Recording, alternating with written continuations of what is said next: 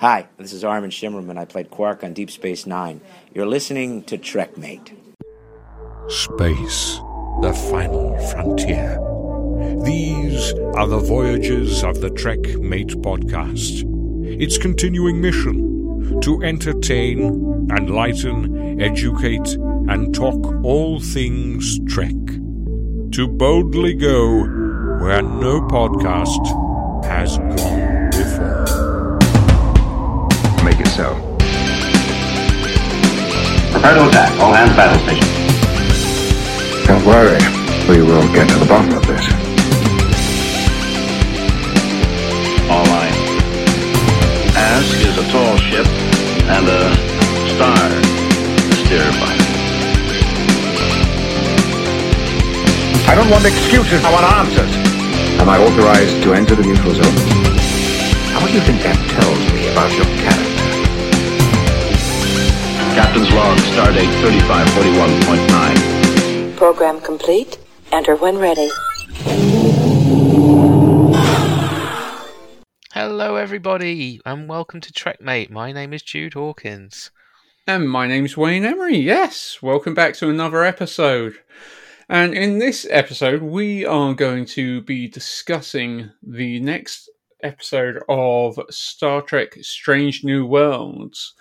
So we will be doing that very shortly. But I just thought I'd let you know, Jude, because hmm. we've been having feedback from trusted people recently about Star Trek Prodigy.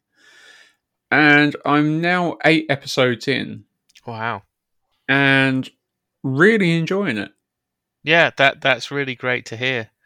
I'm feeling very confident going into it now. Just hearing so many trusted people saying that is is so reassuring. Well, that's the thing. It's a question of like the first couple of episodes, it just felt like a strong kid show. Yeah, which is all I gave it the chance to do, and I, I need to change that now. And it was a question of like the, uh, because at that point, only by the very end of that episode, they found the ship Mm, that's right. that they're going to be using, and each episode starts to get a little bit more Star Trekky. Cool. and it really, really is quite enjoyable. It is uh, like I've I was speaking to Dom, who's in Thailand at the moment, Mm, very good. and he um, was messaging us just saying, "Oh no, uh, Prodigy's uh, great, especially like by the time you get to the end of like the uh, current run, which is like there's about twenty episodes at the moment." And he goes, "No, it's really, really good. It's his favorite new Trek, which, admittedly, for Dom, that's not a high bar. He hates all new Star Trek, yeah, pretty much. So yeah, it's true.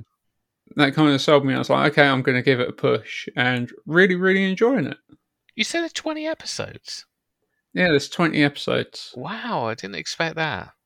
Yeah, so uh, they're all like about 23, 25 minutes each. So that that's only one season so far. Uh, People were saying two seasons, but I think they might have just like split season one into two halves, and season one is all up on there on Paramount Plus now. Wow. Reminds me of Star Trek of old. Like, we're not getting that anymore, are we? Like the No. 21, 23 episodes. I used to love that. Yeah, and and that's the thing because they're like the 23 minutes an episode. It's really easy to digest as well. Is it 23 minutes episode, or has it got like a long intro that's part of that? Well, that's including like the minute, minute and a half intro sequence. So skip past that. So, yeah, pretty close then. Yeah. No, and that's uh no. So if anybody is sitting on the fence with regards to uh, Prodigy, I definitely recommend giving it a fair shot because Hmm. I'm enjoying it. I'm enjoying it. The characters are all uh, pretty likable. I'm enjoying the art style. It's really filling me with a lot of hope, and also there's been like a couple of little teasers that I'm like, okay, now I'm interested to see where that goes. hmm Oh, I'm going to have to jump back in properly with that. Start at the beginning again. Oh, you definitely, definitely should. It's well, well worth a watch. Hmm.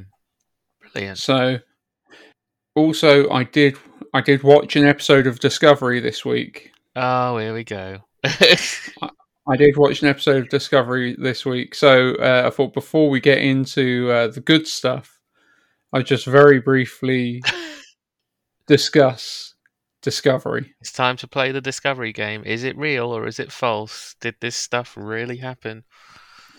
To be honest, I'll be honest with you. This is this is season four, episode four, and it it was almost a pretty normal sort of episode. Oh. There wasn't really any phaser fights from what I can remember. It was all I am shocked.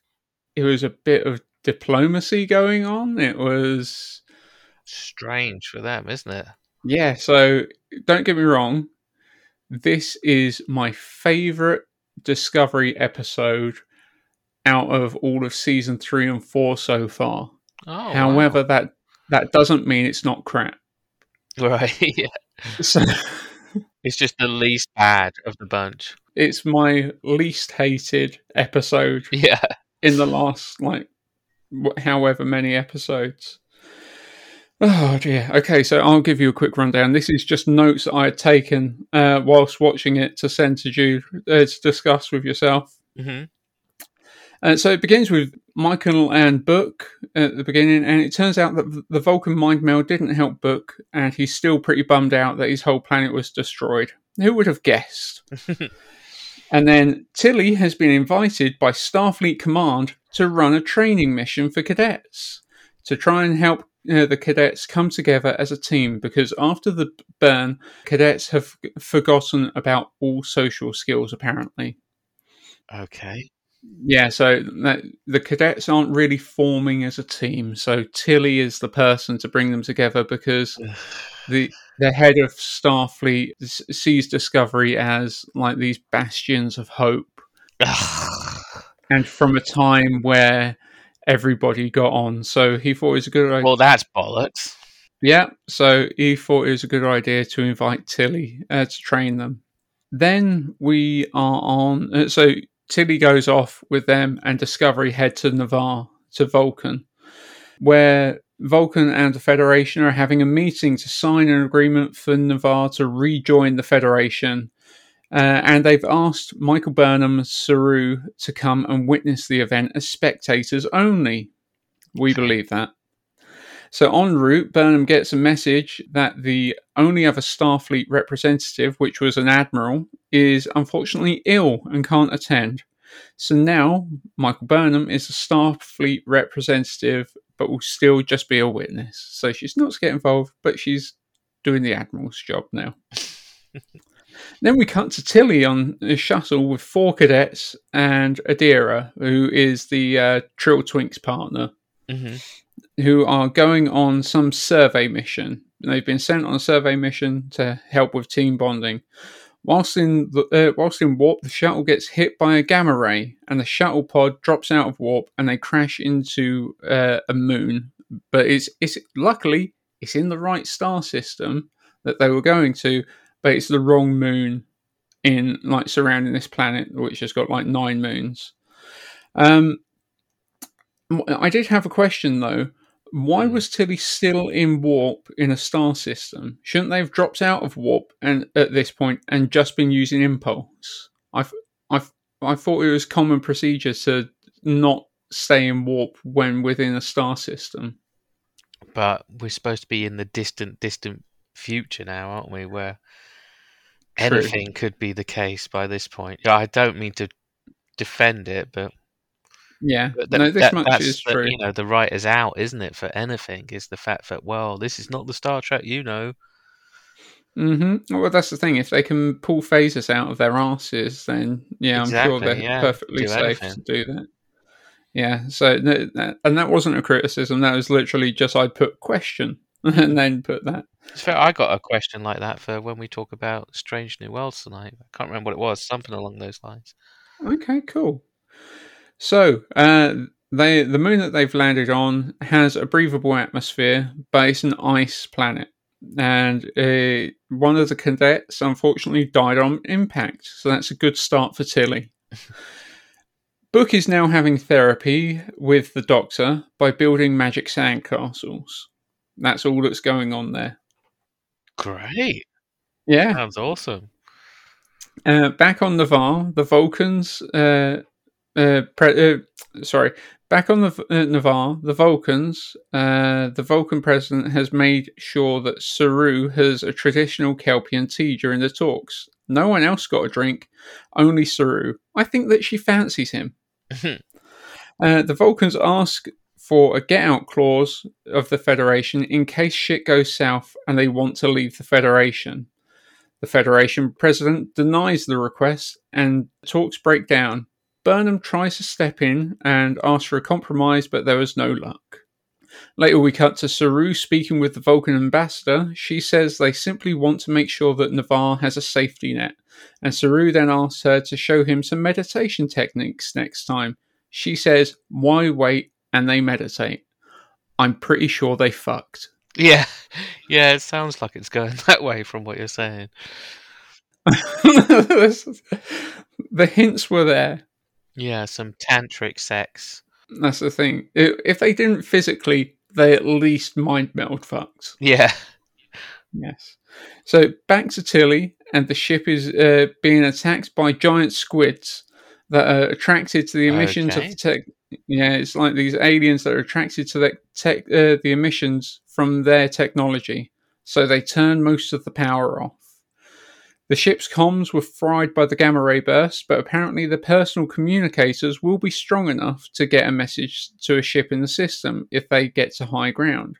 Once again, as you said, I gave this a little bit of leeway because it's future tech. So maybe personal communicators are strong enough because let's face it, Quark and uh, Odo would have loved to have been able to just use their personal communicators when they crashed. exactly. Yeah. Uh, all the cadets are wary or untrusting of other species. So was Starfleet the best choice for them? They're all a little bit xenophobic or cautious of one of, e- uh, one of each other. So yeah. because one of them was a human, one was a Tellarite, and one was an Orion, the ones that uh, survived the crash. So back on Ni'Var, Burnham convinces everyone to reconvene and asks if there is a compromise. Vulcans say that they want their voices to be represented and not have the Federation policy just dictated to them. This episode, I put in brackets, this episode smells a little bit like a Brexit documentary. Everything just sounds so backwards so far. I like the fact that it's a lot calmer and more Mhm. normal than usual. It sounds like a bit more thought, but just everything's back to front with you know what alien races are doing what. Like, Mm-hmm. Would they have been that cautious, all of these other uh, planets? Because uh, one thing that I'd made a point of in the third season when I was discussing it, I'm not sure if it was on here or on another pod, but Mm. the thing is, even though they lost warp drive, all of their subspace communication relays would still have been there. So they still would have been able to be in constant communication with the other planets within the Federation. mhm. So I, I, I don't know. I don't know. So Burnham makes a suggestion of forming a neutral council of representatives to ensure that the Federation is on the straight and narrow, which this is a good idea in my opinion. But then, oh no, wait, Burnham has suggested that she be Ni'Var's representative as she knows the Vulcan ways. She's 900 years out of touch, and surely the Vulcans would rather pick someone of their own. But nope, the Vulcans think this is a great idea. of course. She's the captain of a ship, but surely she can fit this into her schedule. I that's the thing. Her initial proposal, I thought, well, that's great. It should be there should be an independent council that can just make sure everything's working fine. Mhm. But no, the the Vulcans don't want to nominate somebody themselves. The independent council was me. It Yeah, was it- me all along, Austin. That has gone over ninety percent of our listeners' heads. yeah. It's a wrestling reference, by Yeah. the way. You don't need to know it though. Like God, I, I just hate No. that with this show and this character. It just Mhm. does my head in. I don't even watch it now, and it's still annoying. Just hearing that they have to do that with that character. She has to be the savior of everything. if they just made the if she just made the suggestion of an independent council, I'd been Mm. like, that's fucking perfect. Yeah. However, saying I'll do it for you, Yeah. it's just like, oh, don't, Michael. Uh, back to Tilly, where they are making their way up the mountain, have some arguments and some heart to hearts. Now they are all much closer.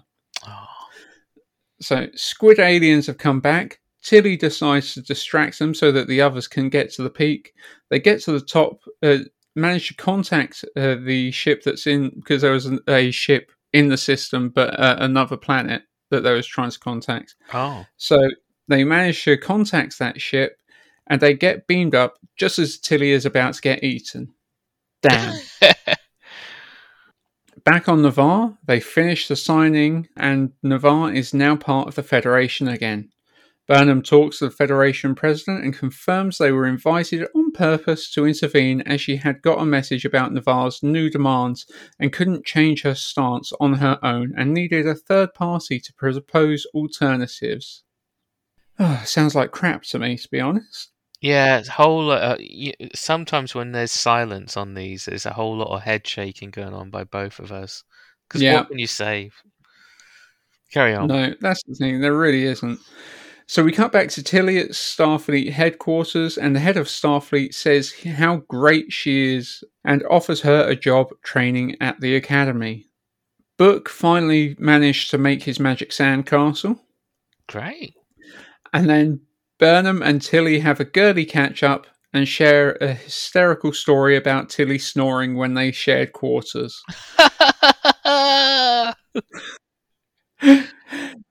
Tilly then decides to leave Discovery and work at the Academy. And that's it. oh, And then I put all, all in all, this was my favourite episode of season four. We lost Tilly. yeah, yeah. I was going to say. So, do you think that means she is gone, or they're just? Well, they just turned around and said that in it, she said, like, I'm sure I'll pop back. So Ah, we might we might get her for an episode or two, but Tilly has left the building. Okay. Which, to be honest, I'm glad of because the last few episodes she's just been like a real whingy bitch. Yeah, from what you've said, like not been not been great. Well, I I've never really been a big fan of the character, to be honest. No. I, I could see at the beginning how it, it could have been good, what they were sort of going for, this sort of underdog character, but like it's just taken it too far. All these silly situations she's always in, like, and the same sort of story over and over again. Like, oh, I didn't think I could do it, but I can. And it's No, like, I'm first officer. yeah, it's like, oh, come on, guys, seriously. But and, and the thing is, for somebody who was as unprofessional as she was, there's no way she would have been put in the situation where she is, like on what would be equivalent to a flagship.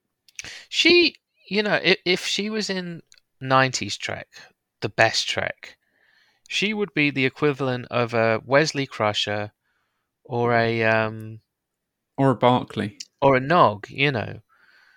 Yeah. Someone who's like they're an underdog type character, but they're happy to get what they get. hmm You know, not not these. oh wow. That's it. That's what I'm saying. Yeah. No. So, uh, so all in all, I didn't have too much to bitch about with this episode. No. I didn't enjoy it. I didn't enjoy it, but uh, it didn't piss me off as much I- as I I'm- just. a little less talkative tonight than I have been on previous episodes because I'm so knackered today. We're recording at night on this one. But to be honest, like, yes, that wasn't as ludicrous as the last three.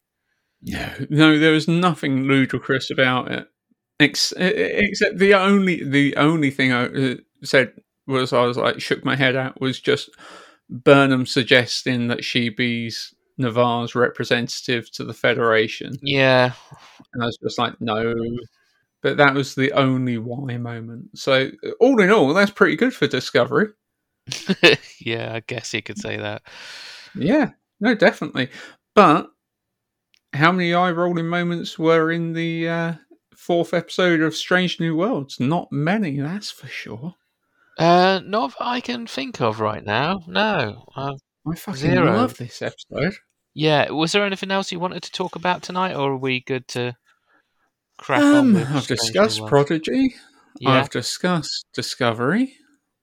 And no, well, no. uh, To be honest, with how we ramble, there is always something Ooh, that we can ramble one little about. thing one little thing we can say is um, you can put your plugs in and we just tell people that we did record a patreon earlier this week which Yes. we thoroughly enjoyed uh, and it's probably out there now No, not probably, mate. I, I released it the day after we recorded. and we've got new patreons new patrons whatever you call it i never know what, Yeah. what word to use there but uh, but yeah you guys can be one of them if you've not done it or you've not done it in a while it's on Mhm. there we are going to continue to do them we will back them up you know backlog them and bring them out as and when Yeah. No, it's, and the one that we just done was Star Trek Six: The Undiscovered Country. So still working our way through the movies, uh, and to be honest, I really enjoyed this one. It was it was really Same. nice to rewatch it together, and uh, I think we had a really good chat about it. So yeah yeah we were a lot more on topic with this one than uh, some of the previous ones where it was easy to go off topic to be honest yeah, well, uh, we're looking at you, Star Trek Five. yes but yeah, no, it was. It was uh, really uh, fun discussing the undiscovered country. So yeah, no, if you do want to check out the undiscovered uh, country Patreon, as Jude said, it literally just costs you one pound. That's for the month, but then You you, get listen to access to everything. yeah that's what i was going to say there's uh, a few on there and lots more to come Yeah, no, definitely. So that is patreon.com forward slash trekmate. Yeah. Very easy to remember or even guess. That's it. Just just look for Trekmate on Patreon and you'll Yeah. find us. So yeah, no, well remembered, Jude. yeah, no worries. So uh, let's let's head into Strange New Worlds, shall we? Because that's the thing. I did looking behind the curtain uh, here, guys. I did promise Jude that we'd make this a quick episode, as Jude is feeling slightly tired today. Yeah, I'm very tired, very sleepy. I just needs- yeah, I just ended up doing more work than I I, I was supposed to be doing two hours this evening, uh, cleaning offices. And then I um, had to fill in for someone else. So I was doing four hours, but because it was particularly messy, I ended up working like four and a half. Mhm. So then by the time I'd uh, got home, had a shower, had a very quick lunch style dinner, I was just knackered. Well, we appreciate you uh, pushing through for us. Oh, I'm still glad to be here. I'm just uh, I'm just going to keep yawning and not be. Well, I've got no choice but to be talkative now because I took the notes for this one. no, exactly. So uh, one thing I but, yeah. strangely didn't uh, take a note of is what the name of the episode was, though. I know we're on episode four. Yeah, no, the episode, I'm pretty sure episode four, Memento Mori. Memento Mori. Memento I don't think I would Mori. have guessed. That. Yeah, strangely enough, when we uh, came to both do our rewatches of this to talk about it, like I'd somehow forgotten about the episode, and I, I think I texted you today saying I think I just kind of um, remembered parts of this episode of being like parts of another of several other episodes. hmm I mean, we we start the episode with um, backstory bits for La'an and Uhura, Mhm. uh, which I think is the first time we've seen that, where they're just showing you clips you've already seen from the other three episodes. Yeah, no, I think it was, yeah. And then after that, we start with a La'an log, Mhm. where she's talking about th- they're having a um, Starfleet Remembrance Day type thing. I'll be honest, when they um, showed this, I was just like, I was trying to remember in my head if I'm pretty sure there n- never had been a Remembrance Day uh, in previous Trek. I And I just can't thought- remember it. I can't remember it, but it makes perfect sense. Yeah, it does. It yeah, make- it's believable. Yeah, because well, we have Remembrance Days uh, for all different sorts of things, but why would you not remember other members of Starfleet that have uh, like lost their lives Yeah. doing what you do? So no, it. I really thought it was a great idea to add into the story. they do this a bit like with some of ours uh, Remembrance Day type things. They they have pins. And if you're not wearing it, they will shame you. Yeah, yeah, we do see that. In La'an's log, she says how they're en route to somewhere that's running out of breathable atmosphere, air, or something like that. That's what you get from Jude notes. but it's true. it's not wrong. Was it not? Uh, uh, they hadn't heard from a colony in a while. That's right. Yeah, yeah, you're spot on there. Pike does a, a speech over the intercom, com, whatever you want to say. Tannoy. Yeah, Tannoy. Attention! Whoever has parked the Ford Fiesta. Clean up in R12. Hi- hi- His thing is obviously just about Remembrance Day stuff. Yeah. We see uh, Uhura and um, how do we pronounce his name? Hema. Hemmer. Yeah, Uhura and Hemmer uh, walking down the corridor and being a bit of a know it all, like almost like a teacher role to her, and she kind of puts him in his place. I'm not sure if this is the first. I'm trying to remember off the top of my head because uh, obviously I've watched all of the Strange New Worlds now, but I'm not sure if this is the first instance that we get. No, no, it isn't because They've interacted before, if that's they've they've mean. interacted before, and uh, but also Hemmer ends up becoming a bit of a mentor to her. Yeah, there's there's definitely uh, a bit of friendship building, or whatever you want to call it, relationship Mhm. building in, in this episode with these two. Absolutely. Uh, well, a lot more in a bit, but I, Mm-hmm. I won't um, say anything about that yet. Oh, she's comparing um, engineering to logistics, which he doesn't like, and then, and as I say, she uh, Yeah. she puts him in his place with that, proves herself to be right. Yeah, no, well, that's the thing. She's basically just saying like it's engineering is like linguistics because sometimes it's oh, linguistic. figuring out how how different course, uh, systems who don't seem to work together Mhm. do. So yeah, she's like, no, it's, it's pretty similar. Yeah. and No, yeah, I, I, I like fair her. play, Uhura. Number one speaks to La'an, uh, who doesn't want to wear a pin, uh, Yeah, which we'll come back to in a bit. But I mean, the fact that they showed the backstory bit at the beginning of the episode, like it, it's easy Mhm. to understand why she is the way she is.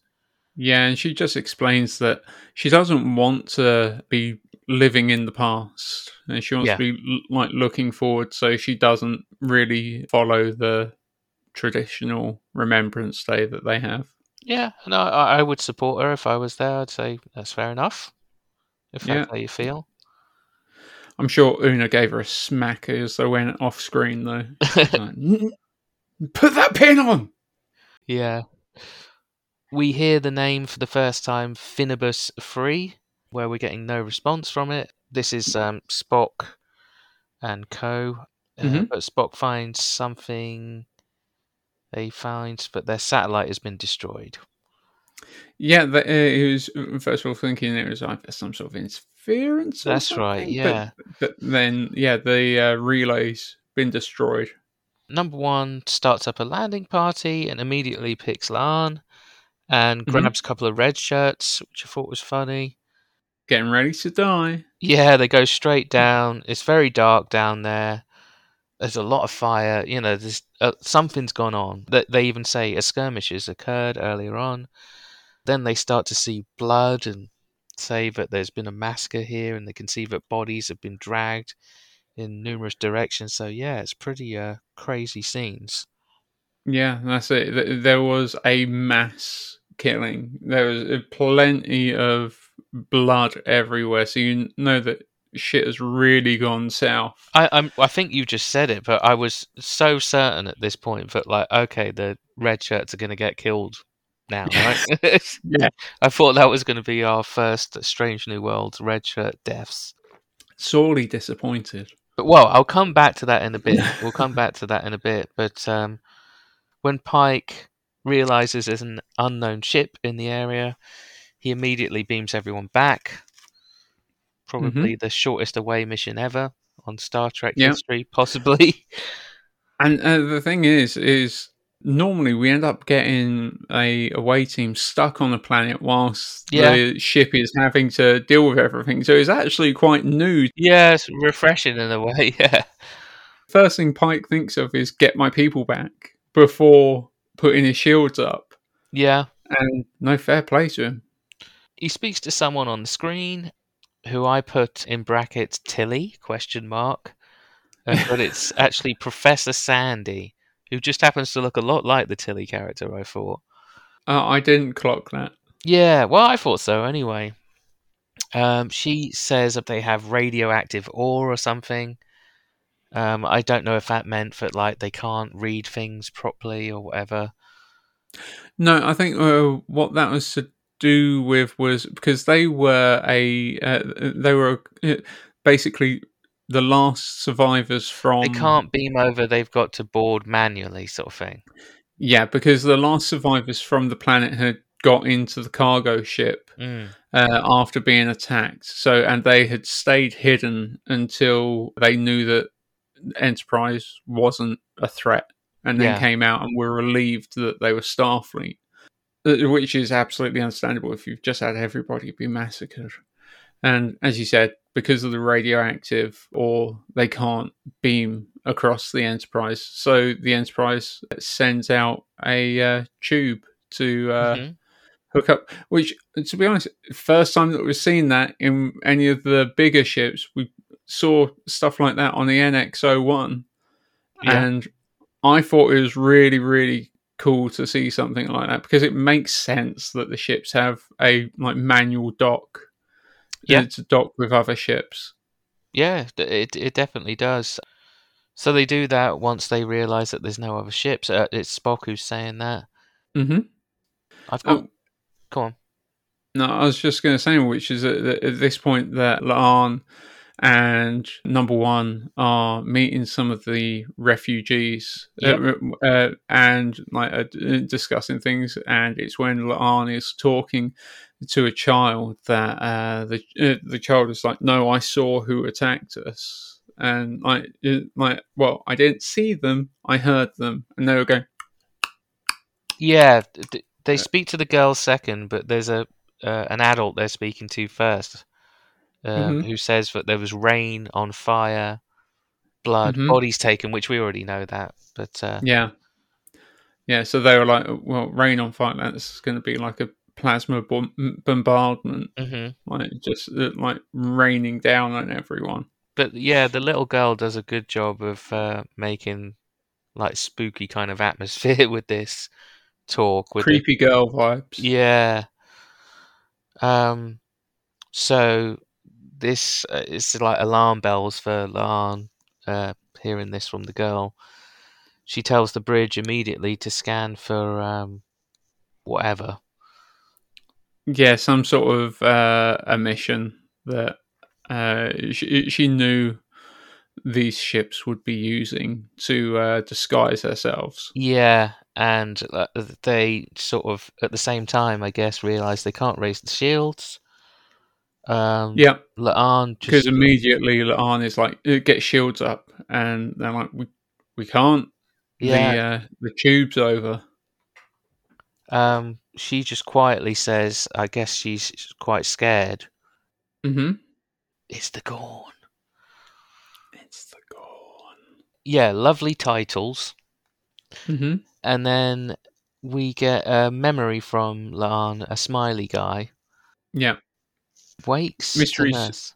Oh yeah, wakes No. up to Nurse Chappelle helping her and others. Chappelle? Chapel? Did I say Chappelle?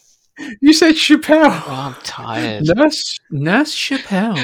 yeah. That's a French that's a French sister. Yeah, I've not even I've not written anything down. It's not like I've written her name down wrong. It's just that's come out of my head from something. Ooh la la. yeah.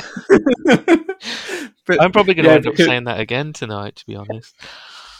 because uh, yeah, just before the credit sequence, we ha- uh, the uh, tube was getting blasted to pieces. Yeah. So So already, like, j- just like 10, 15 minutes in, this is a really good episode. I think it's safe to say.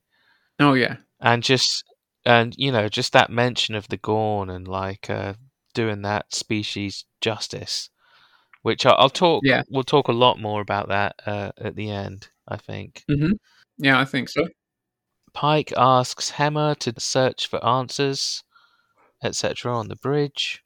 At this point, Uhura and Hemmer are stuck inside the uh, shuttle, but not shuttle bay, cargo bay at this Yeah. point already, because they've been blasted to pieces. Yeah, And bef- I think by the time that they talked to them, had they already, because they wouldn't have just stopped getting hit. I'm pretty sure at this point they had already gone to hide inside the gas giant, had they? I no, I don't think so. I've kind of No? written down don't. nearly everything in order. I think Okay. on this one. Okay, go for it. Um, so La'an uh, sees the smiley guy, uh, sort of like a hallucination almost on the bridge behind the captain, hmm who mentions holographic people and talk about everything thus far being a trap, which I just think is very cool. Yeah, You know, learning that like it's that elaborate. Like th- the Gorn are obviously very different, way more evolved and cool than they were were fifty odd years ago. absolutely. And I, I think that they've even like added on to what Enterprise had uh, like insinuated with them as well. So Yeah, they they did a good job, and I think they've done an even better job here. Really. Absolutely. Though a part of me still wanted them to like really big up the Gorn and then have him still come over and be in the original TOS rubber outfit. Yeah, yeah, that would be funny. I, I'm g- I'm going to say a spoiler now because it doesn't matter because everyone who's listening to this presumably has watched it, And- if you haven't, like, it's a spoiler, just uh, you know, I'm in sh- order. But I'm just going to do it out of order. I'm sure if someone hasn't listened, they probably have turned off at this point to make sure that it's not spoiled for them. If we're going straight Mm. into a review, I'm, I'm pretty sure we're we're we're all safe here. Okay, well, I'm, I'm going to tell you two things. Like, one is what they do on this episode, which is great, which you reminded me of before I rewatched it. Is you never actually see them. Mm-hmm. You never actually see the Gorn in this episode, and you'd think that would be a bad thing, but it's not. They've done it so well, where they create this sense of fear and everything, but Mhm. without ever actually showing the bad guys. it's it's uh, to be able to do that is a real uh, talent because uh, as you said they make the Gorn ultra bloody scary and we don't actually Yeah. see them And I also like put in my notes, like, you know, could the Gorn be to Strange New Worlds what, say, the Borg were to TNG? You know, it's like shit got real.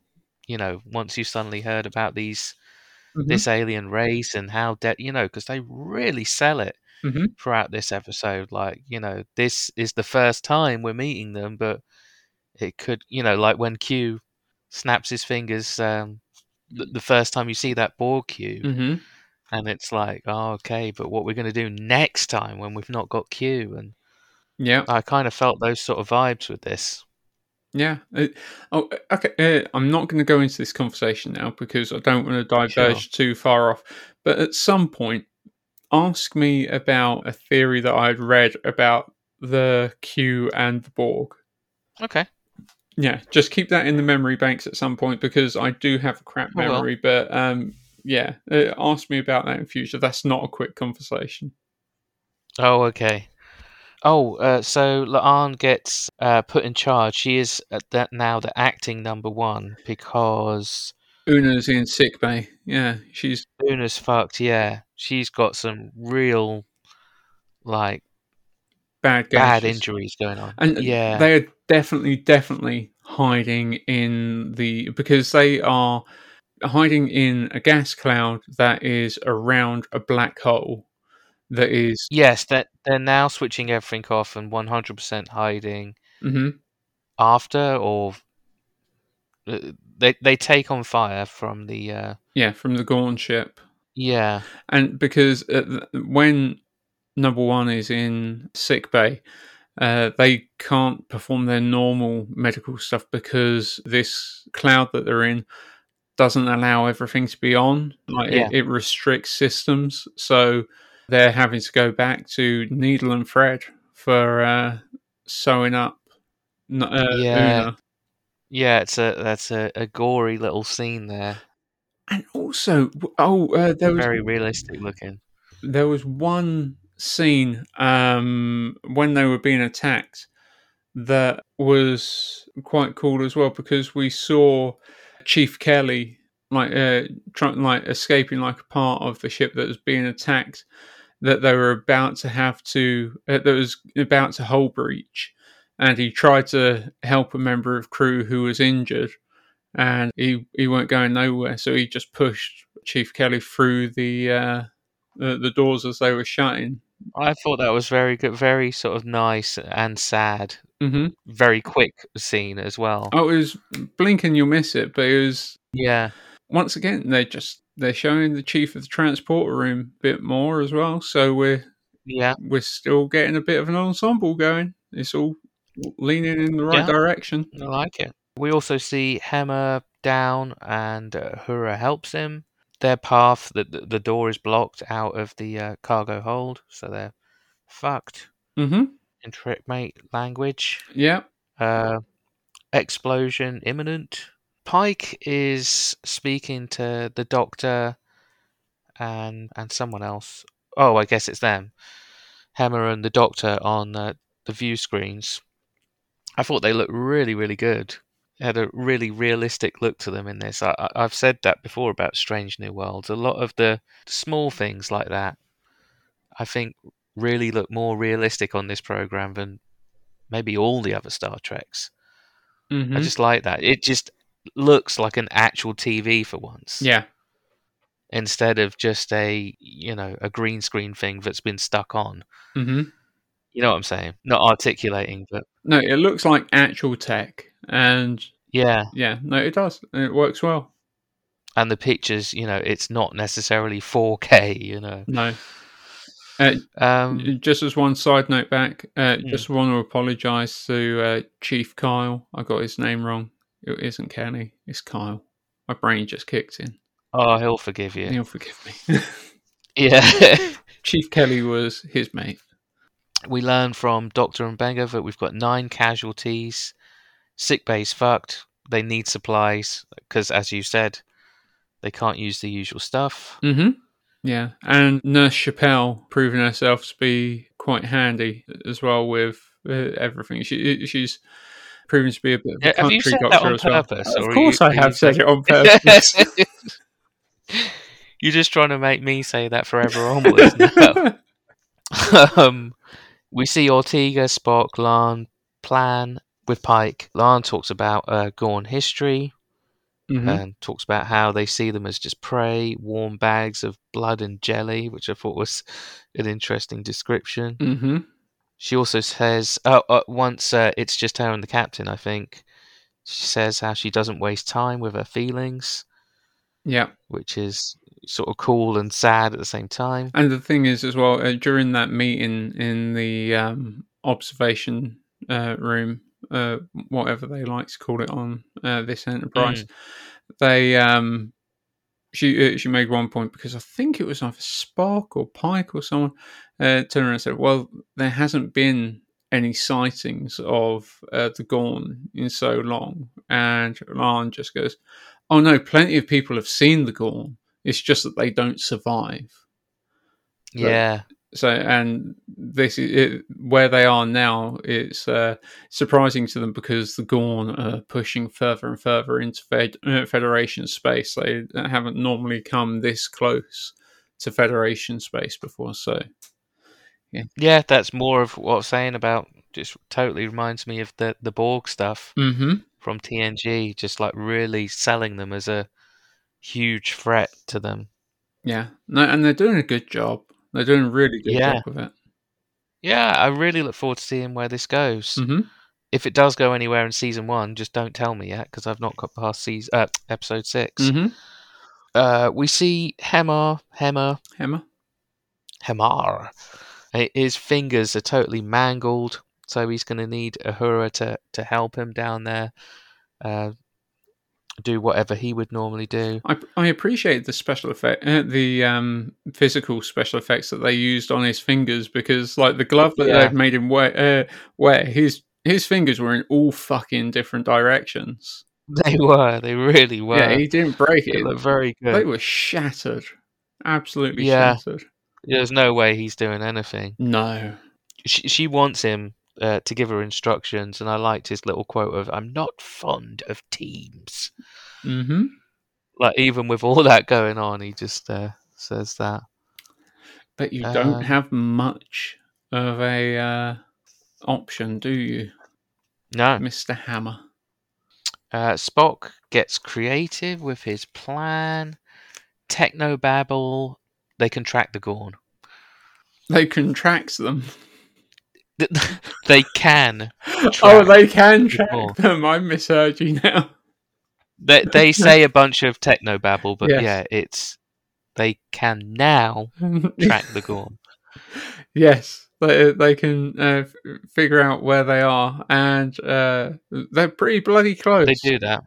Yeah, and the Gorn can't see them yet. Mm-hmm. Um, Pike plans to drop torpedo Mhm. uh, rather than fire because fire would get them in more trouble. Well, and also because they uh, inside this cloud, uh, the uh, sensors aren't uh, don't work well enough that the torpedoes would be Mhm. able to lock on to the Gorn ship and hit it. So uh, they can see where the ship is, and the ship is flying about trying to find them. So they figure, well, we're just going to go straight above them. Drop a turd on them, and it's going to be like gravity. Yeah, gravity will just do what it does, and the torpedo. Yeah, that that was my technical question about this episode. Is is there gravity there? Well, each object creates its own amount of gravity depending on its mass. So, I suppose if they're close enough to. Because it really does appear to drop very quickly Ye- when they do it, Yeah. as if it was in normal hmm gravity, like Earth's gravity. don't get me wrong. I'm I'm no Patrick Moore or Stephen Hawking. Um, Nah.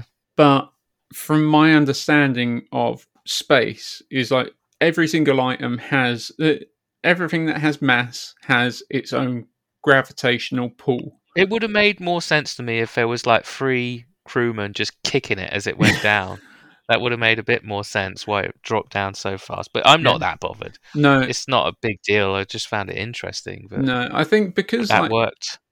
because of how it drops out of the ship it's already got a certain amount of momentum to it before it Mhm. leaves the ship and then the mass of the other ship just kind of helps continues pull it down that was my basic understanding but i will ask We'll go with that. i'll ask neil degrasse tyson if that would be accurate Yeah. Um, uh, they destroy the ship straight away, uh, and then multiple ships appear, and I think, you know, we think of it, the audience, as soon as the uh, the crew do, that that was clearly a trap, yeah and we don't know how many people or Gorn or whatever were aboard, but however many it was, like they were happy to make that sacrifice just because they're so happy to hunt these humans.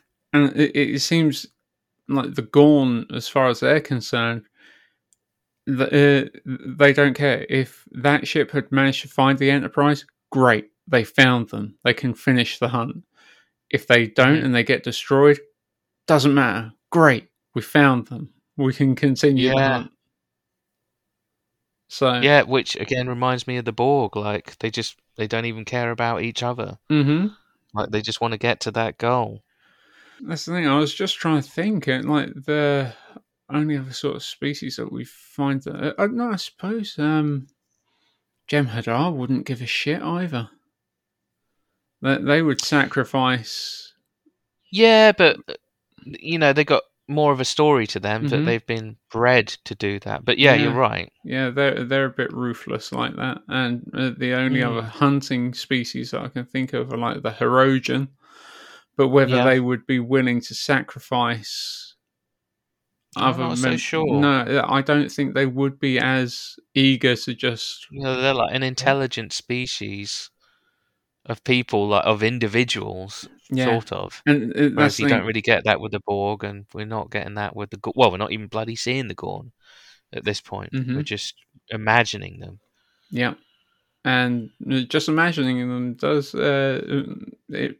It leaves enough to the imagination that it does make them scary. It makes them a threat. Yeah, I think it's great. Uh, La'an, I think I don't know if she says or whatever. It's time to run. Hmm Uh, Pike uh, chooses to go deeper into the brown dwarf. We all Um, want to go deeper in the brown dwarf. Number one is stitched up, gory. Uhura works with Hemmer. Uh, yeah, and I like this this little scene um, where he's telling her what to do, blah blah blah, and she's like, "Yes," sort of thing. Like, I did it, and he goes, "Good, now we can get started."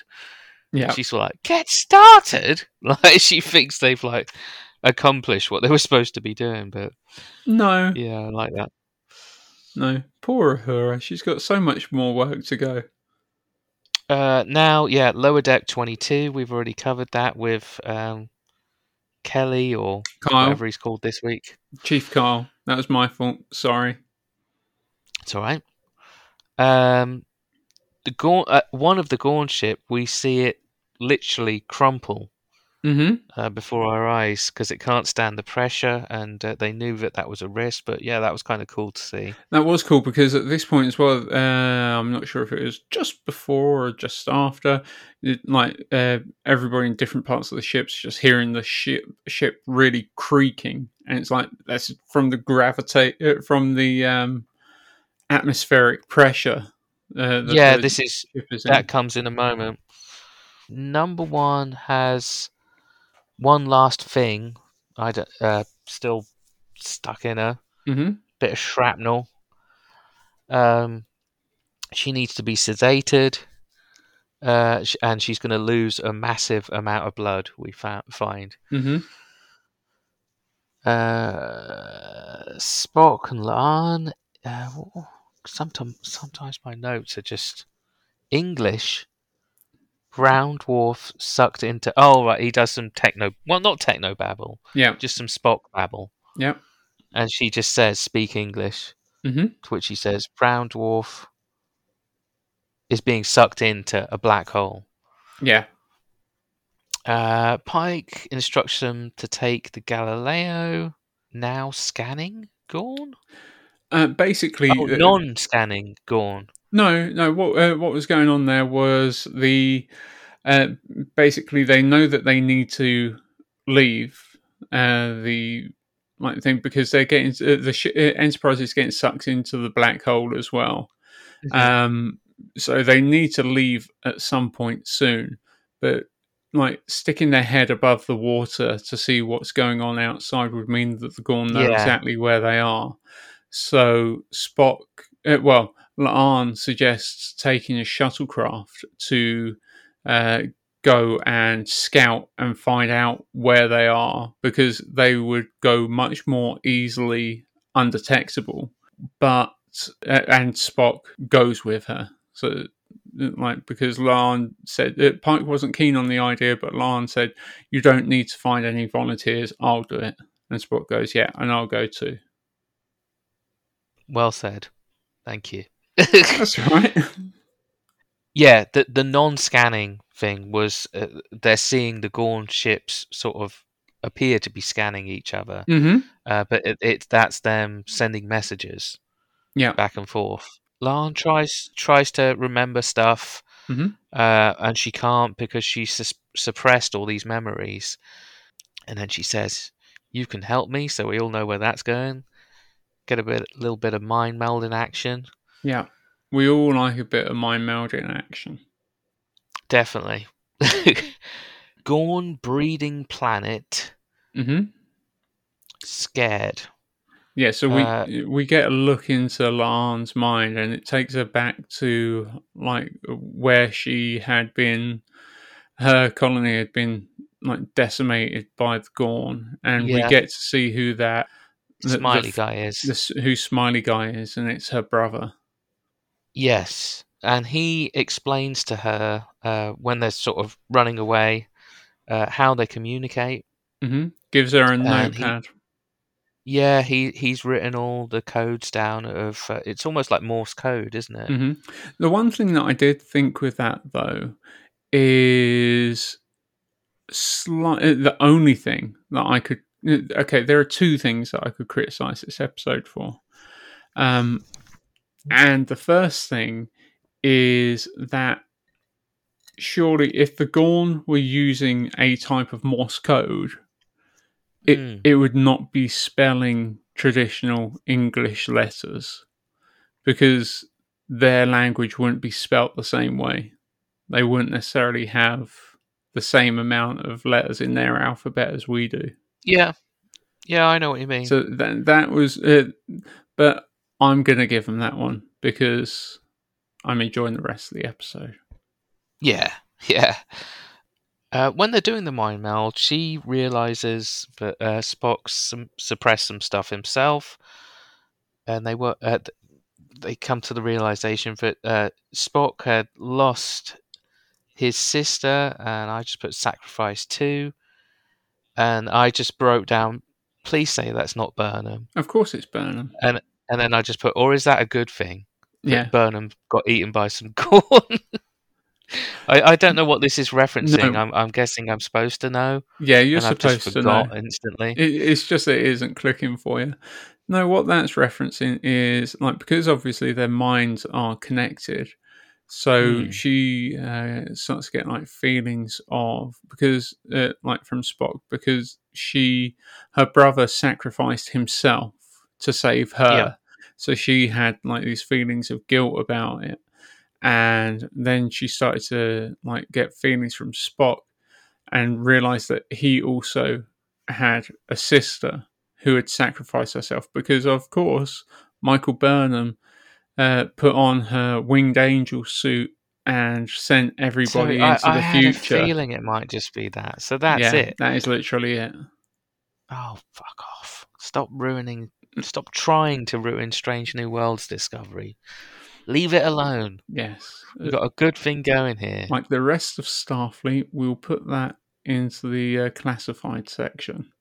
Yeah, I just, yeah, I just let that wash over me. I was Mhm. Just at the time seeing it. I was just like, they're bloody talking about Burnham, aren't they? And I just thought, oh, could they be talking about another sister? And it's just like, no. If there was, we would have we would have known about that for decades. hmm Yeah. I mean, the whole Burnham Spock thing is just stupid anyway. Yes, it is.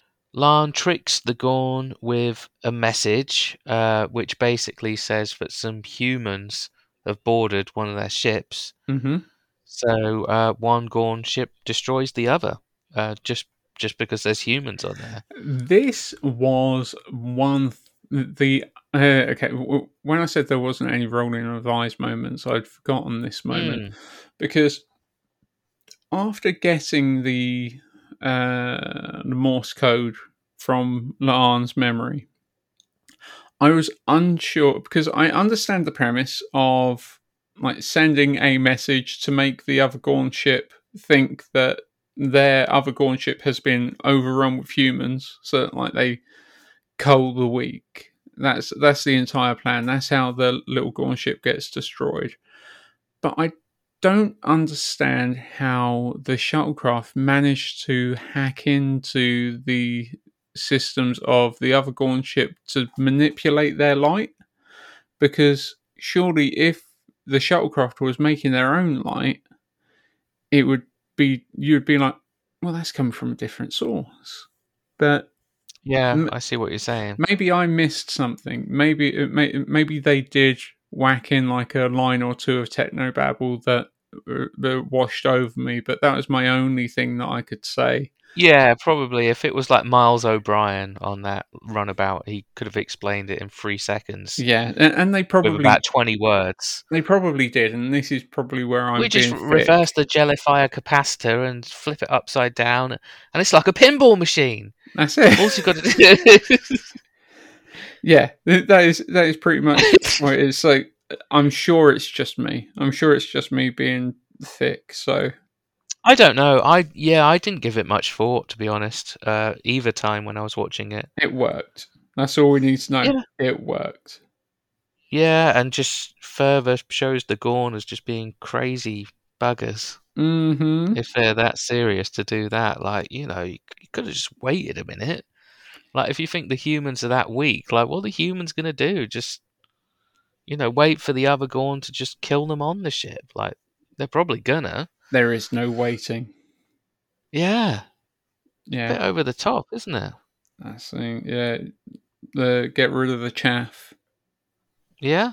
Okay, so uh, we go back to Uhura and Hemmer, uh, who they speak about him being a pacifist, and uh, um, which is a nice little uh, scene, to be honest. Yeah, because Uhura said, "Well, uh, that's a bit con- uh, contradicting, isn't it? Like you're a pacifist, but you've joined Starfleet, which is like a military organization." And he's like, "Well, no, there's a difference between pacifism and, and like uh, and like sticking up for like fighting for the ideals that you believe in." Mhm. Like you can be a pacifist and still defend what you love. You don't Yeah. have to let everyone shit on you. You can defend things. So yeah, Yeah, no, I, I thought it was a nice bit of character building for him, absolutely. telling us a bit more about him. And at this point, Uhura's managing to uh, continue to do like the work that he needs to uh, try and stabilize the uh, Yeah, plasma injectors or whatever it was that they were working on. but they do realize at this point that uh, to go back to normal, they're going to have to vent everything. Yeah, they need to vent the cargo bay, but they are blocked into the cargo bay. Yeah. Uh, so they got to get some gear together to some like rock climbing type gear to stop themselves from flying out. Yeah, Um, yeah, because uh, just before that scene, they had uh, a scene with the bridge crew once again discussing they need to get out, and Captain Pike saying, "Well, uh, very TOS type conversation. yeah, uh, the best way to do it is surely to uh, slingshot around Yeah. the uh, black hole, uh, or, or was it the uh, brown dwarf? It might have been the brown dwarf uh, to use that momentum to escape the pull of the of the black hole. And That's right. Yeah. they said, "Yeah, well, as soon as we do that, we're going to be uh, visible to the Gorn." And uh, at which point, Spock uh, points out that the uh, he, well, no, Spike, Spike, fuck, I done oh, it again. Spike's back. He's back, everyone. Second week in a row. oh, dear, I done it as well. Yeah, Pike, uh, Pike asked Spock to uh, clarify. I can't believe I said that. oh dear, Spike and Chapel. Uh, yeah, that's going to be this week's episode yeah, name right there. uh, Spike and Chapel do it again. Yeah, no, uh, they. We find uh, uh, no. He asks Spock to uh, explain what happens, like when you go like too near to the event horizon of a black hole, and basically Mm. Uh, it makes whatever's falling into the black hole look like it's frozen. So it gives them an opportunity to try and escape.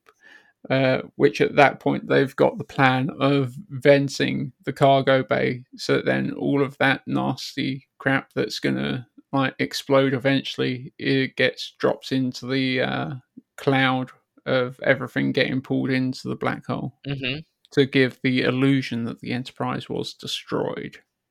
Yeah, decoy. Mm-hmm. Because at that point, the hunt is over. Ortega says if this works, she's going to refer to this as the Pike maneuver. Mm-hmm. They do vent the hold. Plan works. Gorn leave.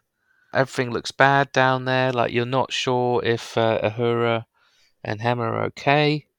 Oh, uh, there was one very happy red shirt on the bridge, which I thought was funny. Yeah. Uh, when everything goes to plan, just like does like, like a fist pump, like yes. I just thought that was that was good. yeah. Uh, yeah, La- Lance says something along the lines of, "But what about next time?" Which is Mhm. cool. Um, and then cut to her, like finally wearing a pin.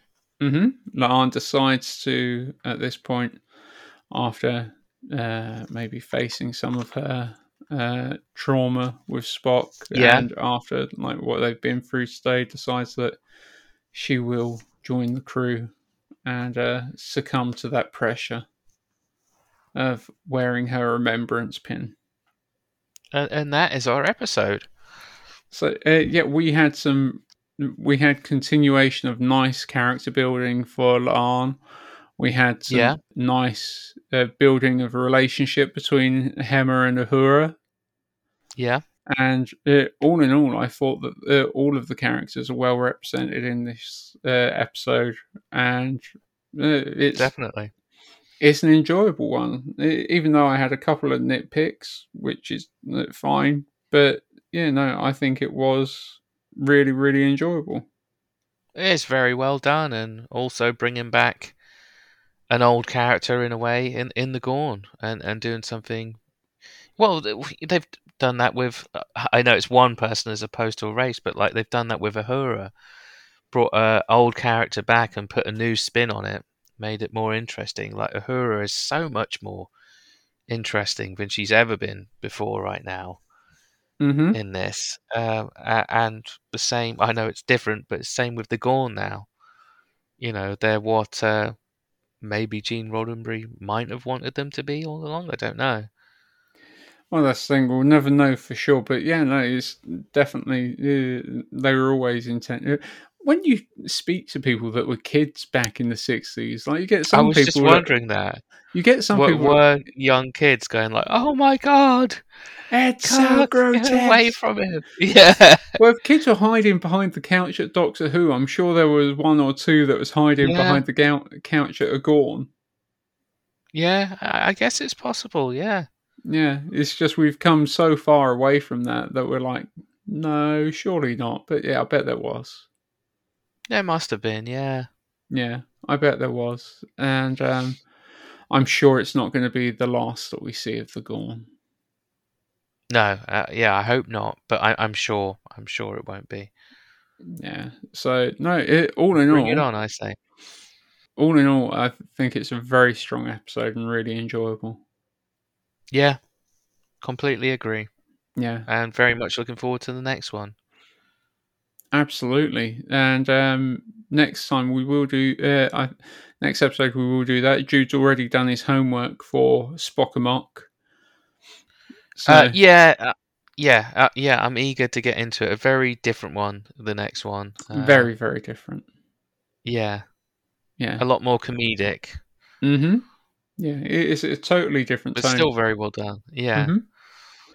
But that's what TOS was all about as well. So yeah, yeah. You didn't always know what you were going to get week to week. no, it's, it, that's the thing. It's, As long as it's well done, like uh, I don't mind. Mm-hmm. No, that's the thing. That's that's all that we can ask. Yeah, and also uh, we I did suggest on the um, Patreon pod that we done that maybe at some point we'll uh, do flashback from Voyager at some point soon as well Yeah, to tie yeah. into I'm that. happy with that. So maybe at some point we'll uh, take a one week break from uh, Strange New Worlds and uh, do Yeah, that. we can do that, can't we? Yeah, no reason why not. Yeah, no, exactly. Because I think I think it would be too much to try and fit both into one episode. Otherwise, it would be a mammoth. Oh, God, yeah. like two and two two and a half hour episode. So I think we'll Yeah. separate that up and at some point do flashback from season three of Voyager because Oh Uh, shit! Sorry, I, I just realised that um, on my uh, my app, my dodgy app that I use, Hmm. for some reason, Voyager, even though I was in the middle of watching it, last year before I got that. Hmm. It's the only thing that's not on there. Oh, really? I've got Hmm. all the movies. I've got all the other '90s. You know, I've got TOS. I've That's got all weird, the new crap. What Voyager is the only one but isn't on there. Hmm. Well, uh, well in that um, case, we'll put that off until at some point it either has access or you. Is it season three? Did you say? Season three, yeah. I'll um I'll I'll see if I can just pick up the DVD for cheap from charity shop or CEX or something. Yeah, I don't think they're actually that expensive. Uh, I bet they're dirt cheap now, even for the, the, the best looking DVDs. I would imagine. Yeah, no, I I can imagine that they probably are uh, dirt cheap. I'm I'm going to uh, uh, have a quick look actually, and uh, and I'll uh, tell you just as I'm curious now. So Star Trek Voyager. Uh, Star Trek It'd be fun. Uh, uh, as silly as it sounds, it'd be uh, fun, sort of interesting to buy one of them for the first time in a a long time. Mm-hmm. I love the fact that it's at just the flick of a button now. You just go onto these different apps and it's all there waiting for you. I much prefer it that way, but uh, If you were buying them separately, season three is six pound. yeah, Uh, that's not bad. for that, uh, six pound. A lot of the other seasons are like three quid, four quid. Uh, if you was buying the entire bunch, it would be thirty-two pound for DVD. That's very so, good. Yeah. Yeah. And I was going to say, I wonder what it is on Blu-ray, but we don't have a high definition vo- uh, uh, version of Voyager, so there is no Blu-ray. right. Yeah, Yeah, so should be though. oh yeah, there definitely should be. So I think it would actually look at these prices. I think it would actually work out cheaper to buy them separately uh, than the entire Yeah, I've- box I've- set. Yeah, I've seen that in the past with the the older Star Trek series. Yeah, strange, but uh, Mm. I think I think they just adjust their prices depending on how much stock they've got of something. So the more stock they've Mm. got, the lower the price uh, is, so that they can Definitely, shift it. yeah. So yeah, no, this. Uh, yeah, so okay, we'll put that off until at some point uh, you've got the Voyager episodes uh, to watch, and we'll stick to Strange New Worlds for uh, for the Yeah, I'll I'll definitely keep my eye out. But once again, I do highly recommend checking out Prodigy as well. I will do. I, I've got to watch that. I've got to watch uh, Lower Decks as well. I've got a lot to. Uh, I think we are at this point about three weeks away from Picard returning. Oh, so- okay.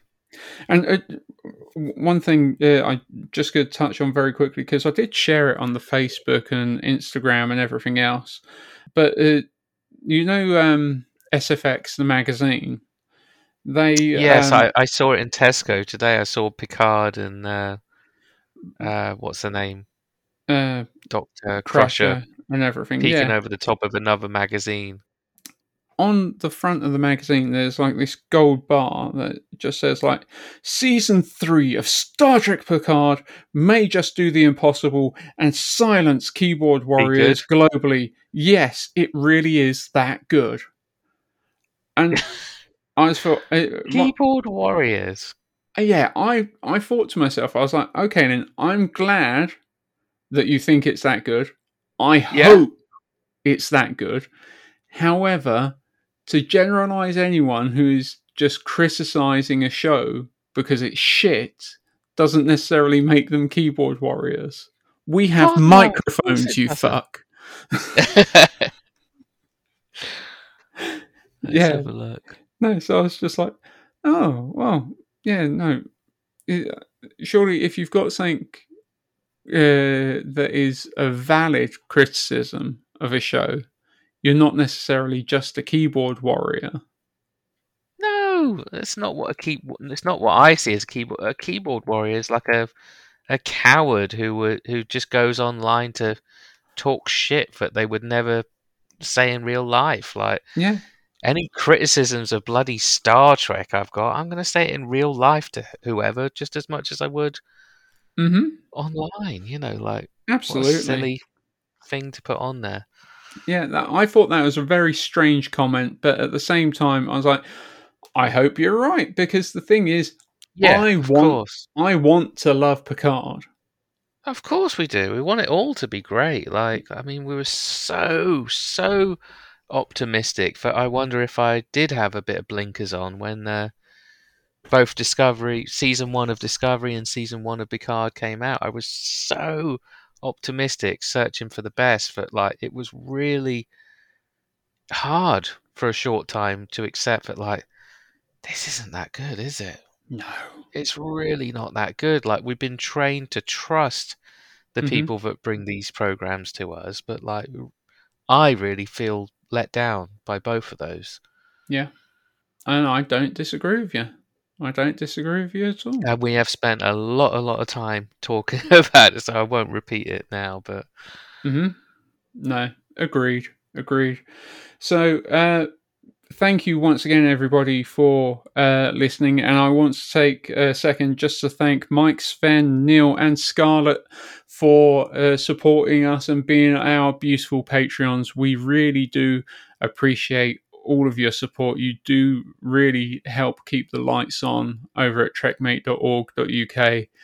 Uh, so thank you guys. yeah, thank you so much. If you want to check out our latest uh, Patreon podcast as well as uh, all of our previous uh, Patreon podcasts, head on over to patreon.com forward slash trekmate. And for just one pound, you'll be able to get access to all of those, as well as our guaranteed four episodes per year, possibly bonus ones whenever we can fit it in. So we will. We'll we'll get more in. yeah, uh, absolutely. But that's the bare bones that we're going to uh, guarantee just to make sure Yeah. that we don't disappoint. But thank you so much for uh, supporting us. And for everybody else, you are also beautiful for taking the time to download this podcast and listen to us. Uh, we Yeah, appreciate it. also much appreciated. Yeah, thank you guys. Thank you everybody. Yeah, and every time someone gets in touch and leaves us feedback, it does uh, really mean, mean a lot to us. And if you do want to leave your feedback, head on over to either our Facebook page or on Twitter, we're at TrekMate1701. Or if you decide to email us, it's TrekMate1701 at gmail.com. And over at trekmate.org.uk, at the top, you can click on the Discord link and join us over there where we can discuss Trek whenever you like. So, uh, yeah, make sure to get in touch whenever you feel like because we do love hearing from you. So, thank you very much for listening. I've been Wayne Emery. I've been Jude Hawkins, and that's Trekmate.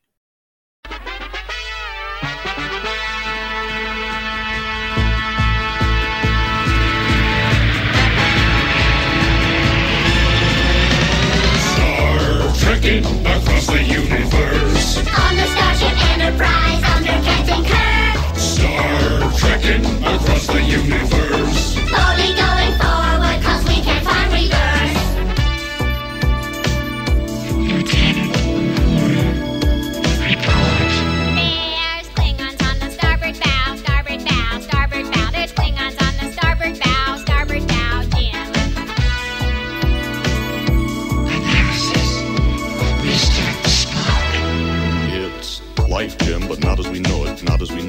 as we know it. It's life, Jim, but not as we know it, not as we know it, Captain.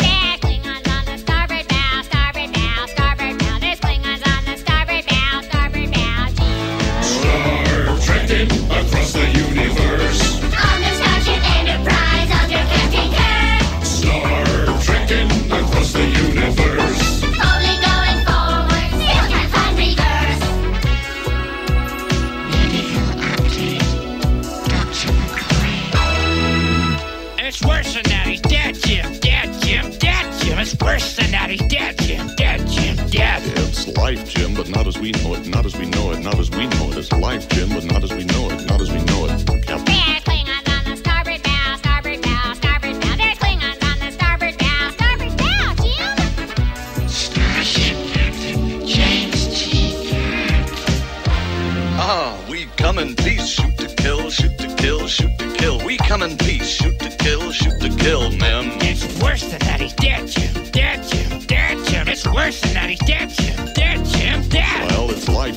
not as we know it, not as we know it, not as we know it. It's life, Jim, but not as we know it, not as we know it, Captain. There's Klingons on the starboard bow, starboard bow, starboard bow. There's Klingons on the starboard bow. Scrape them off, Jim. Star trekking across the universe. On the Starship Enterprise under Captain Kirk. Star trekking across the universe.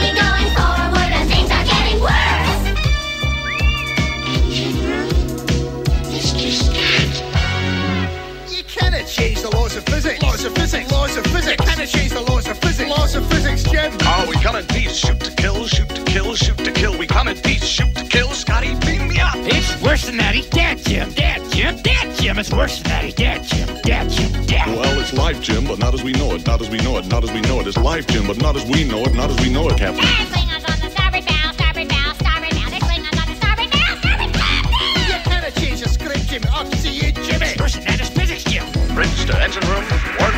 Nine. Oh, if I give it any